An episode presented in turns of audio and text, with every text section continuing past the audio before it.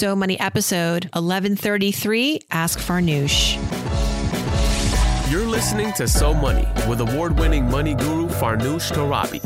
Each day, get a 30 minute dose of financial inspiration from the world's top business minds, authors, influencers, and from Farnoosh herself.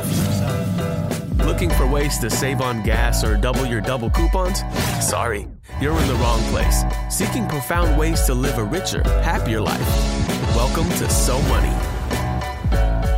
Welcome to So Money, everybody. I'm your host, Farnoosh Torabi. We're looking ahead and helping you answer some of your 2021 money questions today. As you know, I've recently partnered with Country Financial, and they recently conducted a survey checking in on how Americans are feeling about their finances. Are we optimistic? Are we worried? 38% say they believe their finances will improve in the new year. They're confident. And ahead of this episode, I asked you on Instagram for your top financial questions as we bring in the new year. We're going to be tackling some of those in a moment. I've got special co host Troy Frericks with me. He's the Vice President of Investment Services at Country Trust Bank. We've got questions about what to do with an inheritance someone recently received, whether to max out a 401k before the tax deadline, and whether to use savings for paying down debt or just keeping the savings intact. But first off, let's go to the mailbag and pick our reviewer of the week. This person will get a free 15 minute money session with me where we can talk about whatever's on your money mind. And because I forgot to do this last week, I'm going to pick two winners this time. First up is Love Jonas 4, who wrote Farnoosh weaves warmth, financial expertise, and personal experience into her interviews with financial experts, authors, speakers, and celebrities. I relate to her perspective as a woman and mother. Her gift is her ability to highlight that managing money is not done in a vacuum. Money has psychological, emotional, life planning, and mathematical number crunching components to it too. And this is my favorite part, guys. She says she creates a dialogue around money that helps the whole person.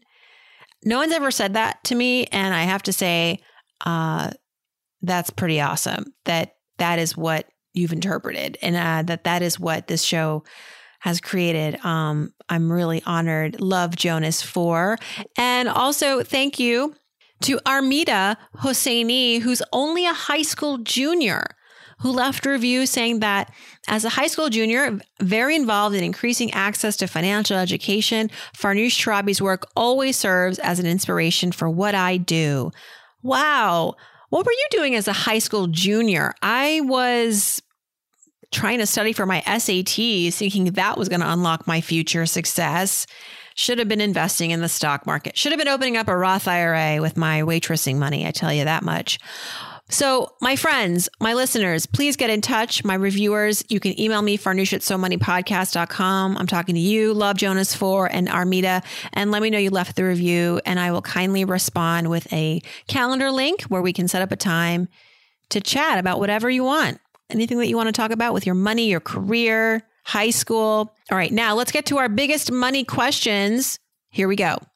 Troy Frericks, welcome back to So Money. We are close to the end of the year. How are you doing? I'm doing great. How are you doing, Farnoosh? Uh, you know, hanging in there. Last time we spoke, it was in October. And, uh, well, let's just say we didn't have election results and we didn't have any vaccine hope. And things have definitely turned since then. And I think that there's a lot of optimism in the world as far as where this pandemic is headed. Although, you know, we're all still met, taking all safety precautions and we're not over it by any stretch. But I think there's, um, there's hope looming. And I think it'd be really helpful for us. I think it'd be interesting to listeners to learn what you have learned about the state of America and how people feel about their finances. And it's nice to see through this survey that Country Financial conducted that it seems like a good bit of us are more hopeful, optimistic uh, about our financial state than maybe we would have thought at this point. Is that fair to say? Yeah, that, I think that that was. I think there was a little bit of something for everybody in, in mm-hmm.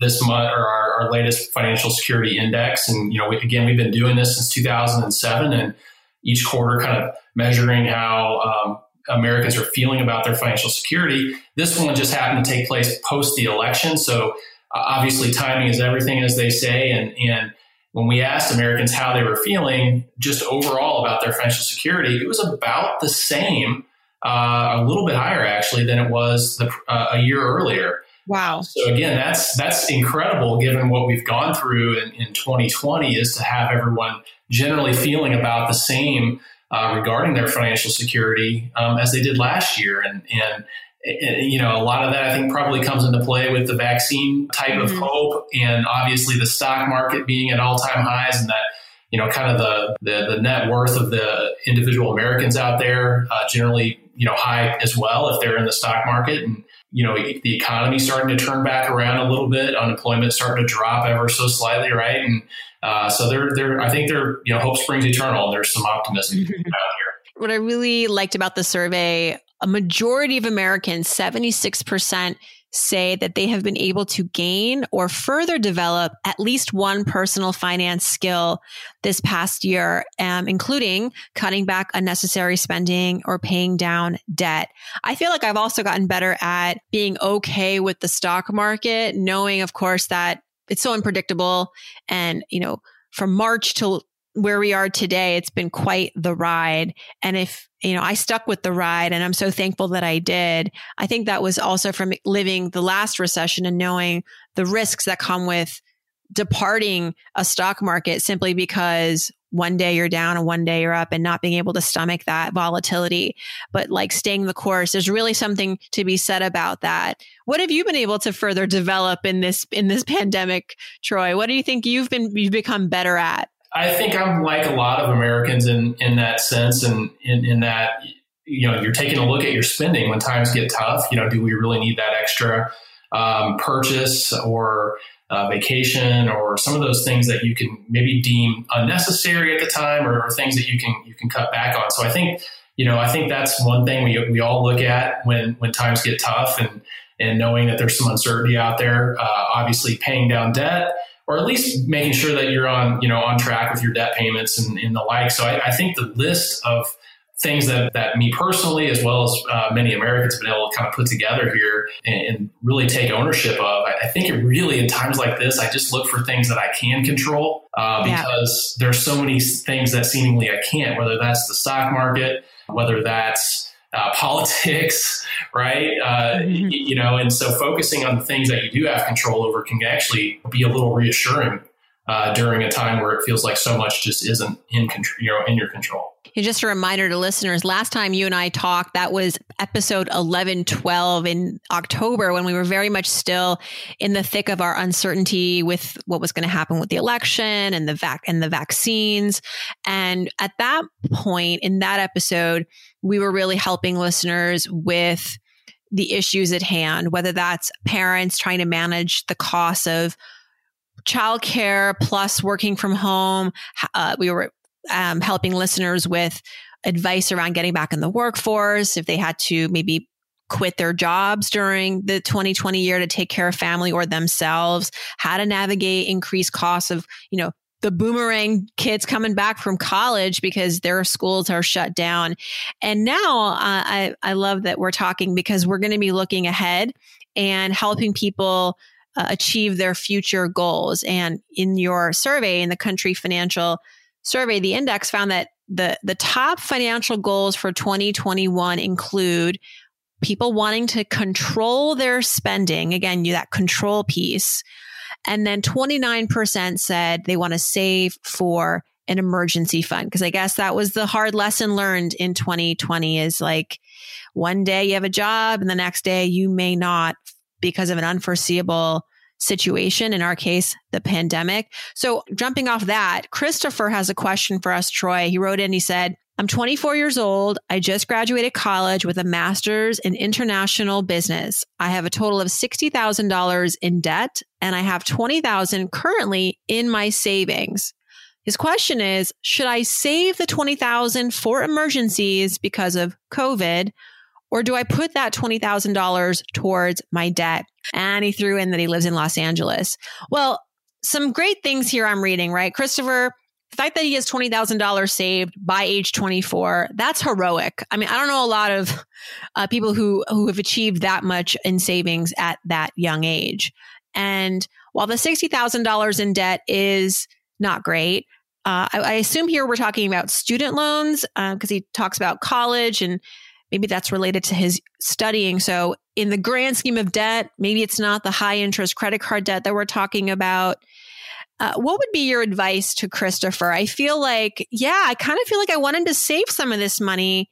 And maybe not just because of COVID, but because it's just the right thing to do. I, I think it's great. Again, congratulations, Christopher, on on graduating uh, with your master's. Um, he doesn't mention about having a job here, so I think there, you know, obviously it's uh, there's a lot of content, you know, dependencies here and being able to give answers of what you may be able to do. But again, being 24 years old with uh, with 20, you know, twenty thousand dollars in, emergency savings, I think that's the foundation of a, you know, a solid, you know, beginning of a financial plan is having that emergency fund in place. And yes, you could go down and, and pay down debt with that, but I think you really need to factor in cash flows, what your jobs uh, prospects look like, and realize that it is helpful to have some liquidity uh, in times of uncertainty as well. Yeah, I would say to Christopher, jumping off of what you said, Troy, maybe it's not that you have to save all of that $20,000. We won't be able to make that decision for you because really that's going to have to be based on your comfort level and knowing your expenses and what you will need to cover in an emergency. So some hypotheticals that you want to go and work through and calculate if you are unemployed for a period of time. Now, I'm not as worried about a 24 year old losing his or her job. It's more affordable to hire a 24 year old, let's be honest, who's not as experienced. And so those jobs might be more abundant. So the amount of time, and we, I mean, even looking at Bureau of Labor statistics, we find that the younger you are, you're not, and you're actively looking, looking for work, you're not out of a job for as long as say somebody who is more senior.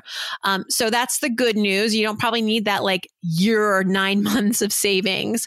But what about three months of your basic living expenses tucked away in a liquid FDIC insured bank account?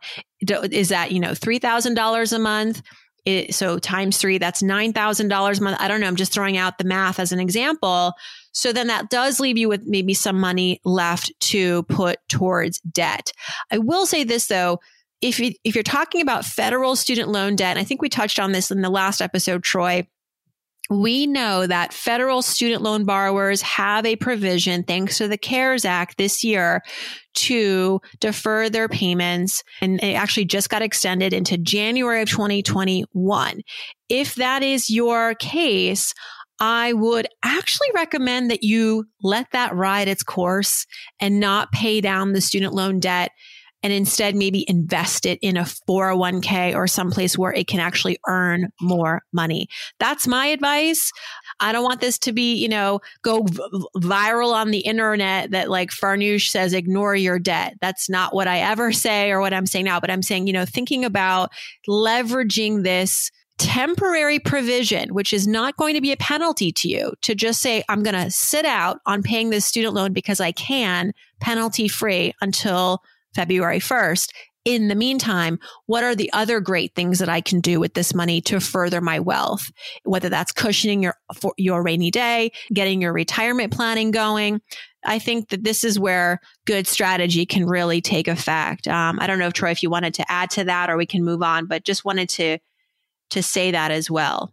No, I, am in, you know, in, in agreement there. Again, I like the liquidity aspect. I think it's also important to know what the, the interest rates are on the, right. on the debt and, and to factor all of those things in when you're making a decision. And, and, and, if you need help, obviously financial professionals are out there that you may be able to talk to that can help start to, to work through some, some strategies around this as well.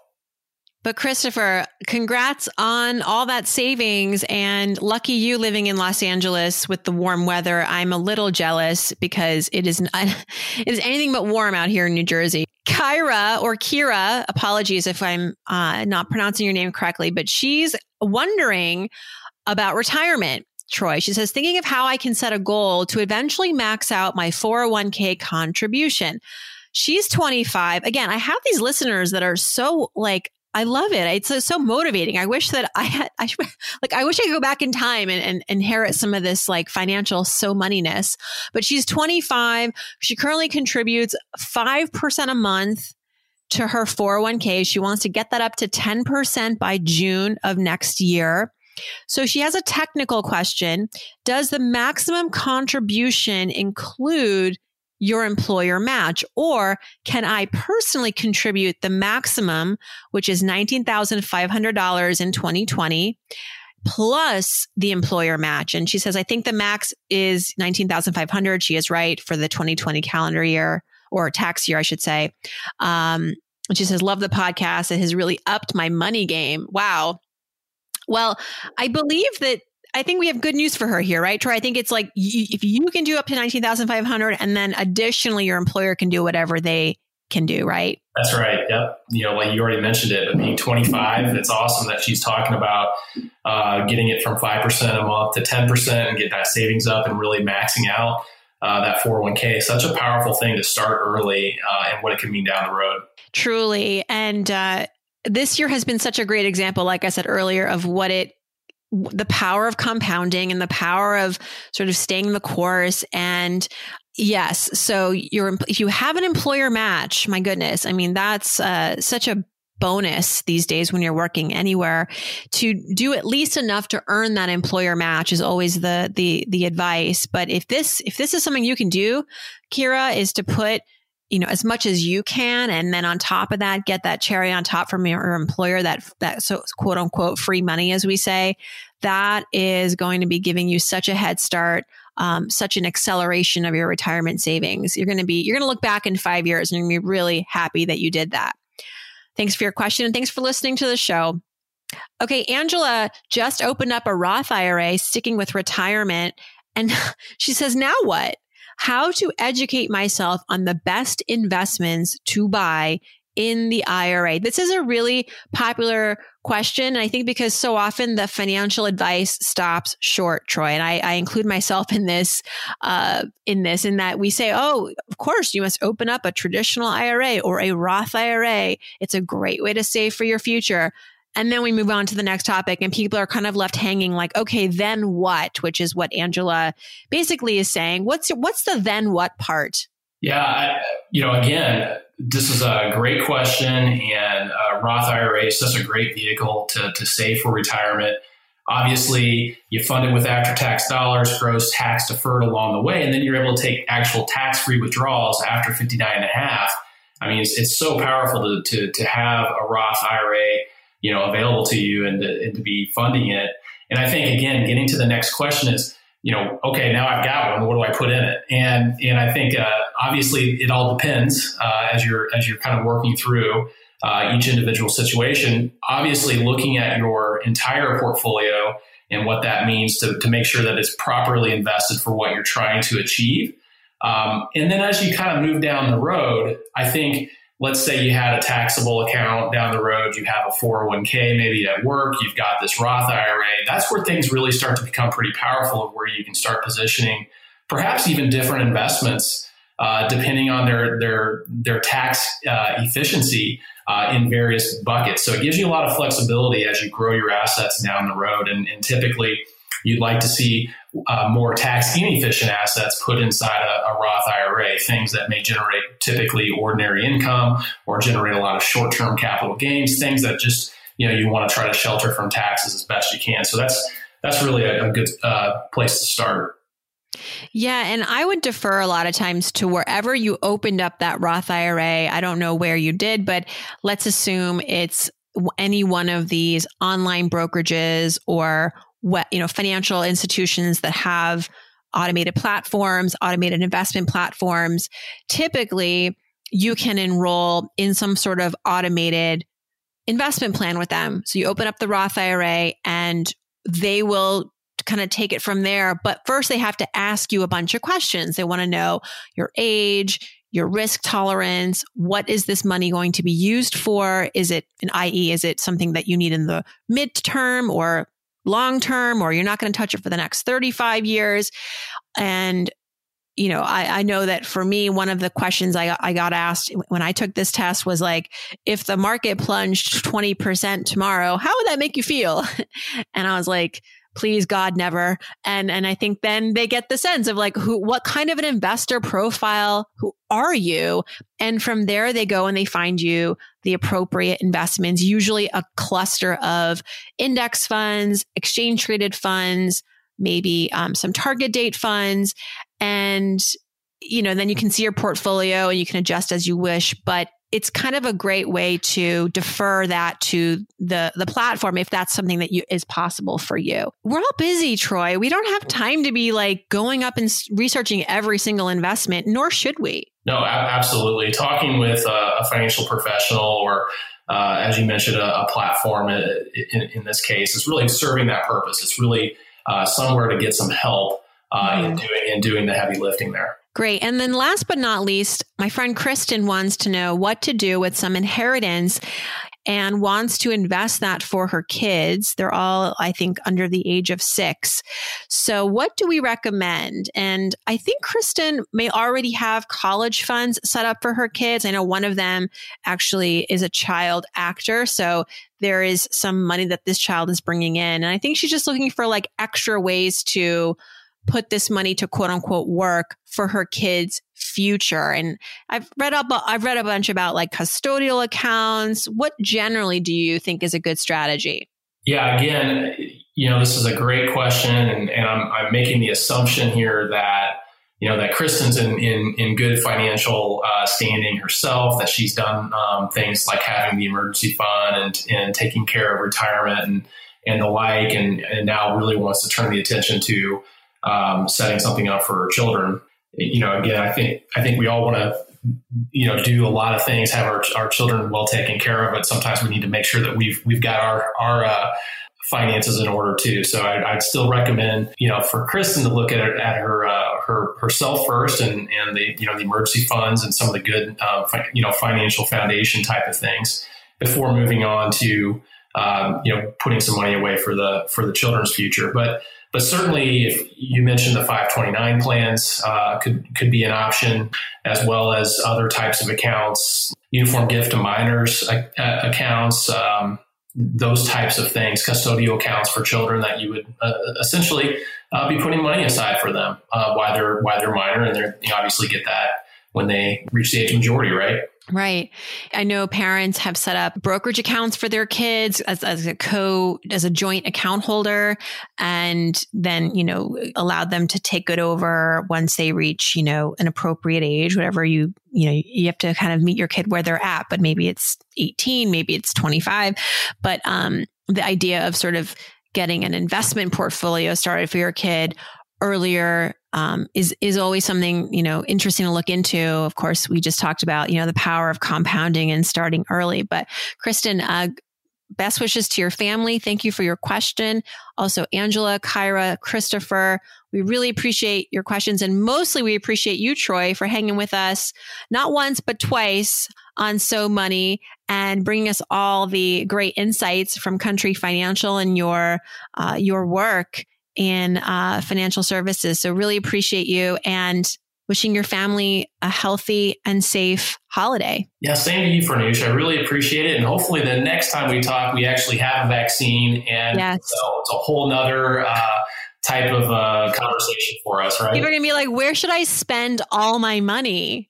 Where should I what what bags should I buy? What house should I buy? No, I'm kidding. I mean, I think it's going to unleash some pent up demand to live life the way we did, and and I think that's healthy to some extent. So, but we'll be here to navigate you and rein it in a little bit.